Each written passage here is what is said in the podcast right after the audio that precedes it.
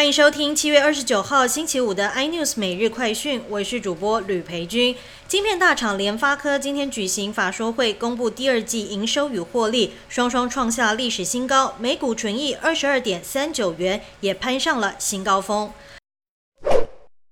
受南山人寿波及，润泰双雄润泰新、润泰全第二季净值大减一千三百亿元，股价一开盘就跌停锁住，尾卖高挂超过万张。另外，前天被打入全额交割股的如新，则是连吞第四根跌停，今天股价剩下不到三元。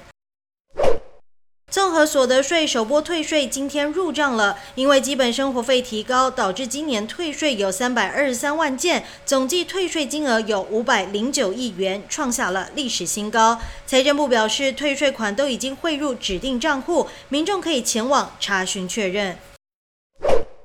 根据日媒报道，台积电六月中派团赴日本拜访一些设备供应商，想了解重要设备没办法准时交付的原因。报道指出，台积电作为全球晶片代工龙头，通常供应商会竭尽所能满足台积电需求。这是台积电首度收到来自厂商的道歉。南韩总统尹锡悦五月就职后，至今只有两个月，支持率却像溜滑梯般一路惨跌，甚至在最新的民调显示中，尹锡悦的施政满意度跌到只剩百分之二十八。韩媒认为，执政党内讧是民意支持度分崩离析的主因之一。